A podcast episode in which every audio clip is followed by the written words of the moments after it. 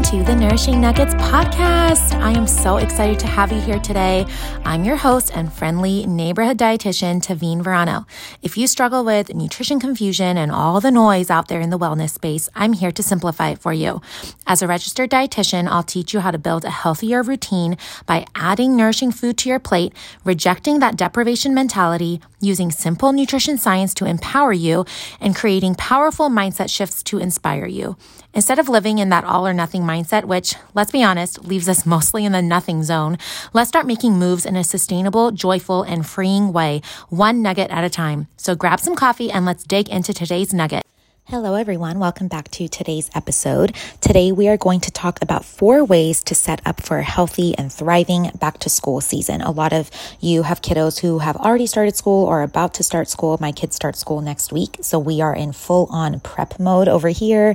Um, the girls went with daddy to Target last week and got some back to school supplies. And I am working on meal plans and just setting up our routines and sleep for success as we go into back to school season. But I wanted to talk about four ways to set up for a healthy and thriving back to school season to eliminate overwhelm and really help you enjoy this season with your kids. And so, number one would be get a meal plan and prep rotation going. So, I like to focus on easy and convenient breakfasts and lunches that are quick to assemble and ready to go. I love my homemade granola bars, which are on my blog, tavineverano.com. Those are a huge hit with the kids. Hard boiled eggs, sandwiches, beef, rice, and fruits and veggies are our go to for lunches. I get little thermoses for my kids because I, I we joke that we've like spoiled them. They really like warm food. So like we get like beef kebab or I, you know, make some taco meat with rice and then we have um, fruits and vegetables that we add as their snacks for lunches.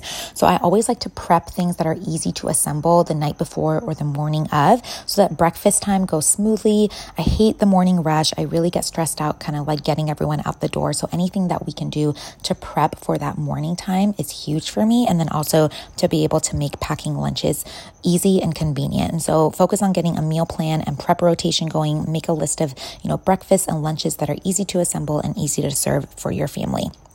Number two would be to put all the important dates down on your calendar, whether it's your phone or a paper planner that you have.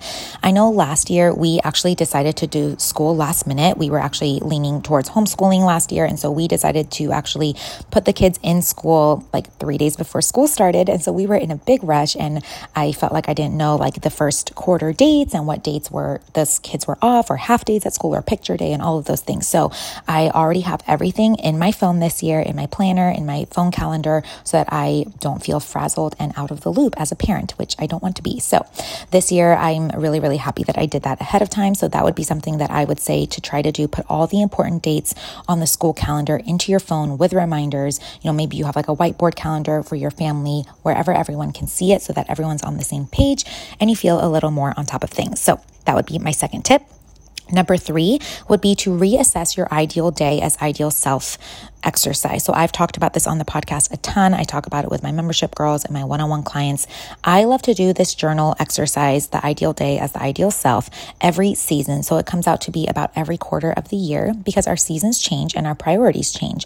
So when your schedule is going to change or your day to day life is about to change, your kids are going back to school, or maybe you're starting a new job, a new baby, whatever it is, I like to reassess my ideal day as my ideal self. So take some time to journal out what your ideal day would look like as your ideal yourself because that will really help you focus on what your priorities are, your goals are, and your habits are that you want to follow. And then my last tip would be to enjoy the season. When I feel overwhelmed and stress threatens to take over, I like to remember to be where my feet are. And whether you're excited for your kids to go back to school or you're mourning the time at home that you had with them, which is kind of how I've been feeling. I love summertime with my girls. I love the activities that we do and the camps and the art classes and the dance and the swimming and all of those things. Whether you're excited or you're kind of sad, focus on being where your feet are. My kids are so excited to go back to school. They are counting down. They're so excited to see their friends. And I really want to enjoy this season with them and really nurture them and help them thrive as they go back to school. And remember that we are only at this point once with our kids. Every day is only lived once. So remember to enjoy the season, be grateful, find things to be gra- to be grateful for even in the overwhelm and the stress so that you don't miss out on this fun season with your kiddos. So just to recap, Number one is to get a meal plan and prep rotation going. Number two, put all the important dates on the school calendar into your phone or your personal planner so that you stay in the loop. Number three would be to reassess that ideal day as ideal self um, exercise that you can just do in a journal or a notebook. And then number four would be to enjoy the season and be where your feet are. So I hope that this episode helps you kind of set yourself up for a healthy and thriving back to school season. And I will chat with you later. Bye, friends. Thank you so much for joining me on today's podcast. If you got a nugget of inspiration and are ready to take action, it would mean so much to me if you left me a five star rating and a review so others can also find this podcast. You can also share this episode on Instagram or with a friend you think would enjoy it. It helps the show more than you know, and I really appreciate your support and encouragement. I can't wait to chat again and go over our next nourishing nugget together. Bye, friends.